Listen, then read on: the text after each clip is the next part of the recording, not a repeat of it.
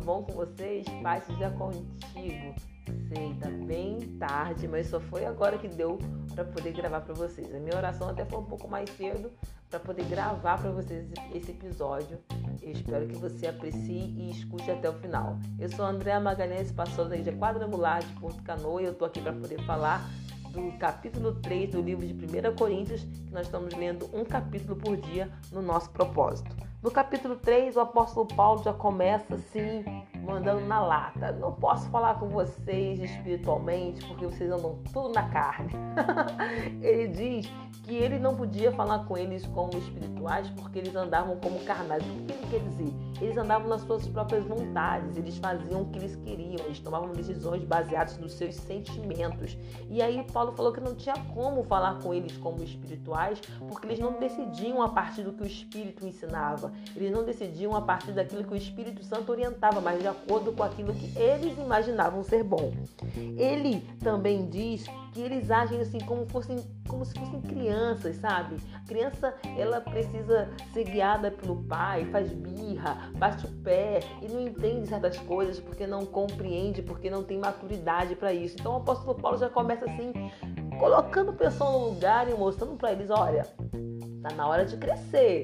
Se você é guiado pelo seu sentimento, não é bem assim que a banda toca. Já no versículo 2, ele começa dizendo assim: Tive de alimentá-los com leite e não com alimento sólido, pois não estavam aptos para recebê-lo. E ainda não estão, porque ainda são controlados por sua natureza. O apóstolo Paulo fala do teor da sua pregação, falando que a, o seu ensino foi bem básico, né? bem para criança mesmo, porque eles não estavam em condições de receber alimento sólido, porque eles eram controlados pelas suas emoções. Gente, é forte isso, né?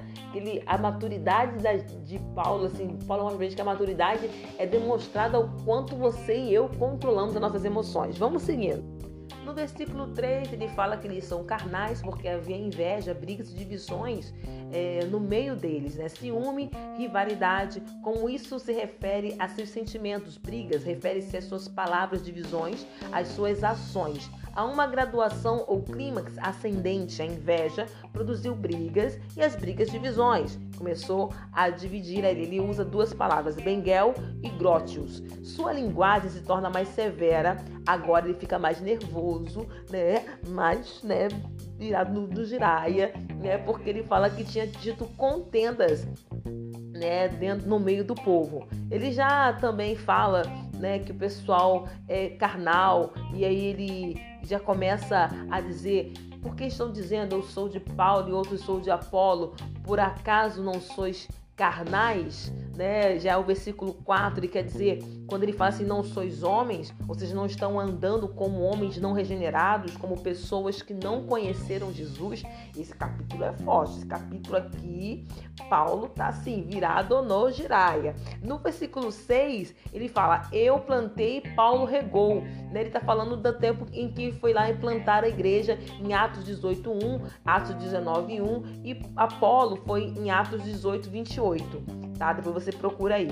Eles foram enviados pelos irmãos para Corinto e lá deu continuidade à obra que Paulo havia começado. Ele, ele mostrou ali, sabe, como que aconteceu as coisas. Isso não quer dizer que nenhum dos dois é dono da obra. O dono da obra continua sendo Deus, né? Ele fala, e Deus quem deu o crescimento. O 1 Coríntios 3,10, Atos 18 27 criam pela graça, embora ministros não sejam nada e Deus tudo em todos, ainda assim Deus opera por instrumentos e promete o Espírito Santo no uso do fiel, no uso fiel dos meios. Eu estou lendo aqui um, um, negócio que eu escrevi, por isso acaba dando essa essa gaguejada, tá, gente? Vamos lá. E aí ele continua e tem uma parte que ele diz no versículo 19 ele diz assim: Pois a sabedoria deste mundo é loucura para Deus, porque está escrito: Ele toma o sábio nas, pela própria astúcia.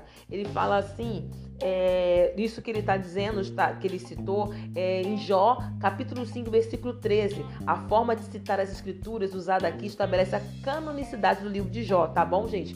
Quando ele cita o livro de Jó, é, mostra a canonicidade, ou seja, mostra que ele é um livro real, é um livro porque existem livros como de Judite que não são canônicos, por canônicos porque eles não são citados por outros apóstolos, ok? Depois eu explico melhor isso para vocês. Então, ele fala assim: ele toma os sábios pela sua própria astúcia, comprovando a loucura da sabedoria deste mundo, uma vez que é Deus quem faz a armadilha para pegar os que pensam ser sábios. Literalmente aquele que toma, não citando toda a sentença, mas a parte que se adequa ao propósito de Paulo. Bom, gente, aqui esse versículo, esse capítulo tem muita coisa, tá? É muita, muita, muita coisa aqui para poder passar para vocês. Mas eu vou parar por aqui, já são 5 minutos e 40. Espero que você goste e depois eu falo um pouquinho mais, tá? Deus te abençoe.